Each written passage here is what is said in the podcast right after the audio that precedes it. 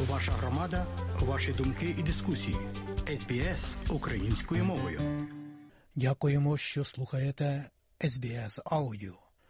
У нашій радіопрограмі Вістки із рідних земель, з якими вас ознайомить київська журналістка Людмила Павленко.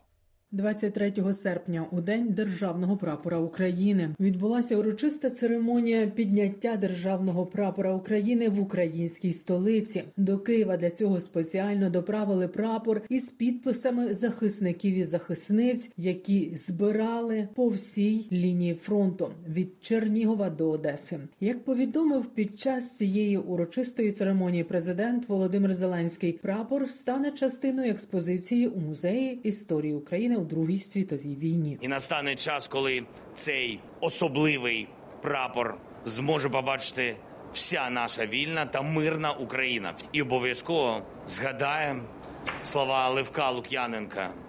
Я підняв синьо-жовтий прапор боротьби, і я маю пронести його стільки, скільки зможу, а потім його підхопить хтось наступний і понесе далі. Який я у цьому ланцюгу не має значення.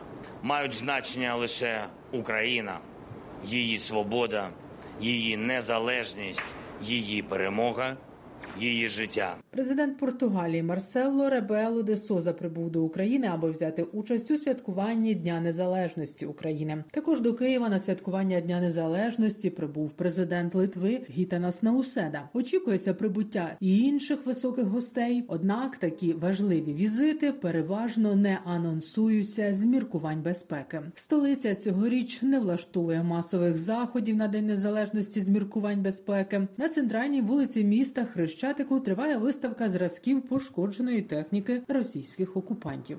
А 25-26 серпня Київ збере сьомий всесвітній форум українців. Всесвітній форум українців це найвищий керівний орган громадської спілки Українська всесвітня координаційна рада. Мета створення та діяльності Української всесвітньої координаційної ради сприяння зміцненню і розбудові незалежної соборної демократичної української держави, збереженню національної ідентичності та задоволення національно-культурних потреб українців у країнах оселення, а також сприяння співпраці України з закордонним українством. Такі форуми скликаються періодично раз на 4-5 років. Перший всесвітній форум українців відбувся у Києві з 21 по 24 серпня 1992 року на честь першої річниці проголошення незалежності України. Останній такий форум відбувався у серпні 2016 року. Тоді в ньому взяло участь 300 делегатів, представників закордонного українства з понад 30 країн світу. На полі бою збройні сили України мають просування. Триває контрнаступ збройних сил України. Днями визволено від російських окупантів село Роботине на Запоріжжі. Після двох місяців боїв бійці українських збройних сил прорвали багатоешеловану лінію оборони російських окупантів. Вже проведено евакуацію місцевих мешканців, які розповідають.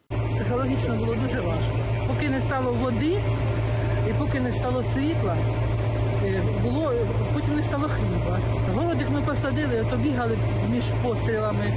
Трошки підкопнемо картопельки, то таке сяке їли. Міністр закордонних справ України Дмитро Кулеба відкинув категорично можливість підписання угоди про мир з Москвою у обмін на відмову від частини української території. Про це пише іспанське видання Дайаріо. Урядовець високо оцінив міжнародну підтримку, яку отримала Україна в боротьбі проти російської агресії. Тому заявив він, умови миру для України не можуть нагадувати московський мирний договір, підписаний, наприклад, 1940 року з Фінляндією, і додав, що переживши повномасштабне вторгнення, здобувши перемоги у різних битвах та заручившись підтримкою міжнародної спільноти, Україна має всі шанси отримати інші мирні умови ніж це було внаслідок згаданої радянсько-фінської або ж російсько-грузинської війни у 2008 році, чи в результаті анексії Криму Російською Федерацією у 2014 році. Поки Крим під окупацією Росії це бомба сповільненої дії для всього світу, джерело ядерної та мілітарної загрози. Про це заявила сказала віце-прем'єрка, міністерка з питань реінтеграції тимчасово окупованих територій України Ірина Верещук, коментуючи зареєстрований в українському парламенті проєкт заяви про пріоритетні напрями державної політики у сфері деокупації, реінтеграції та відновлення Криму і міста Севастополя. В основу документа тексту лягли експертні напрацювання щодо пріоритетних кроків держави після деокупації Криму, стратегія економічного відновлення Криму та стратегія когнітивної деокупації Криму розроблені протягом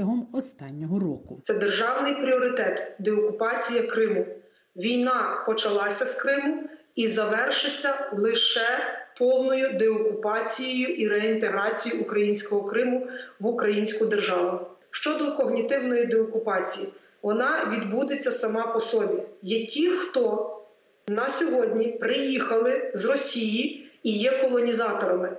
Вони матимуть за обов'язок виїхати. До речі, я підтримую слова президента Зеленського, який каже, що поки ще є Кримський міст. Будь ласка, робіть це вже не очікуючи наших хлопців та дівчат. Росія вже переміщує ядерну зброю до Білорусі. Таку заяву зробив президент Польщі Анджей Дуда на спільній прес-конференції з президентом Португалії Марсело Ребело де Созою. Дуда зазначив, дії Росії та Білорусі загрожують архітектурі безпеки не тільки Польщі, але і на всьому східному фланзі НАТО.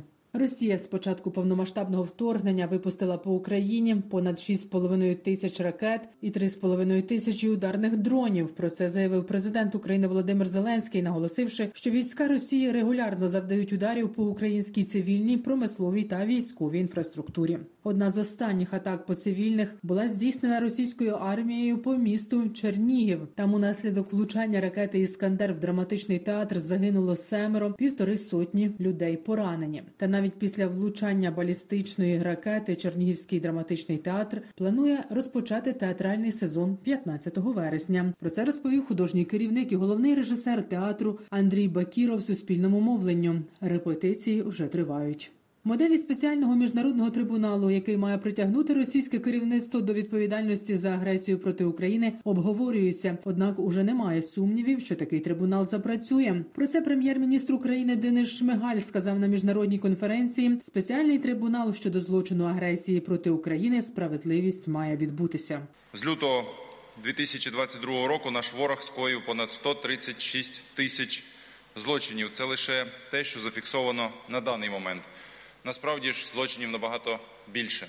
За цей час загинуло близько 11 тисяч цивільних людей, з яких станом на сьогодні вже понад 500 – це діти. І це не остаточні дані. Це ще як мінімум 20 тисяч дітей. Окупанти вкрали і насильно вивезли до Росії. Багатьох із них і при живих батьках зробили сиротами та примусово всиновили. Разом ми повинні створити юридичний механізм справедливості та відповідальності, який би охопив усіх злочинців, тих, хто давав накази, і тих, хто їх виконував. 23 серпня стартував міжнародний саміт Кримської платформи. Лідери країн та урядів обговорюють майбутнє півострова та проблему безпеки в Чорному морі. Перша заступниця очільника міністерства закордонних справ України Еміне Джапарова повідомила, що саміт концентрується навколо двох головних сигналів. Два додаткових сигнали, які Україна хоче транслювати нашим партнерам. Жодної торгівлі навколо Криму не може бути, адже Крим є інтегральною частиною Криму. І друге, що Україна сама вирішуватиме шлях деокупації півострова. Саміт буде складатися також з внутрішньополітичного треку, адже другою третьою панелю президент України вирішив присвятити майбутньому Криму. Він дуже хоче надіслати сигнал, що буде повоєнне відновлення Криму, економічне відновлення. Що з Криму ми зробимо нашу силіконову долину,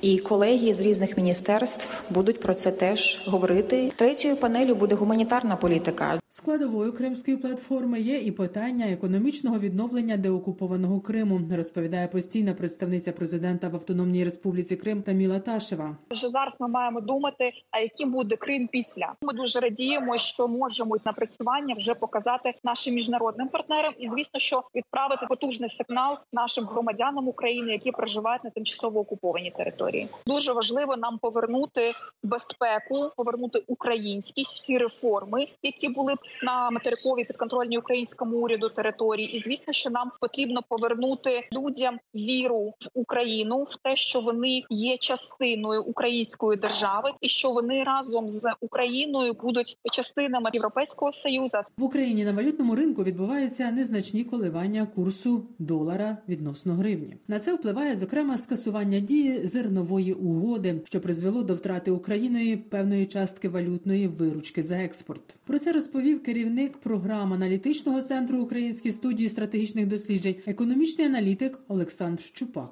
Те зерно, яке і інші товари, які перевозилися Чорним морем, воно нам приносило приблизно 1 мільярд доларів на місяць. Зараз ці суми суттєво зменшилися, через що існує збільшений попит на валюту. А якщо збільшується попит, пропозиція не, не змінюється, відповідно зростає ціна. Будемо сподіватися, що ми знайдемо інші шляхи продажу наших товарів. Це нам допоможе відновити баланс на валютному ринку. Хоча зараз ситуація відносно стабільна, зокрема завдяки тому, що Нацбанк наростив резерви. Зараз там приблизно 42 мільярди доларів золотовалютних резервів. І за рахунок цього Нацбанк здатний тримати гривню на стабільному курсі. Кожен четвертий міст в Україні у критичному стані. 24% мостів повністю чи частково непридатні для використання. Про це інформує прес-служба Міністерства розвитку громад, територій та інфраструктури з посиланням на висновки комісії з перевірки мостів. Комісія виявила також, що більше третини балансоутримувачів не володіють реальною інформацією про стан своїх мостів. Тож мости на дорогах державного значення знімуть з балансу територіальних громад і передадуть агентству відновлення. Наразі до агентства вже надійшли відповідні пропозиції щодо 28 мостів по всій Україні.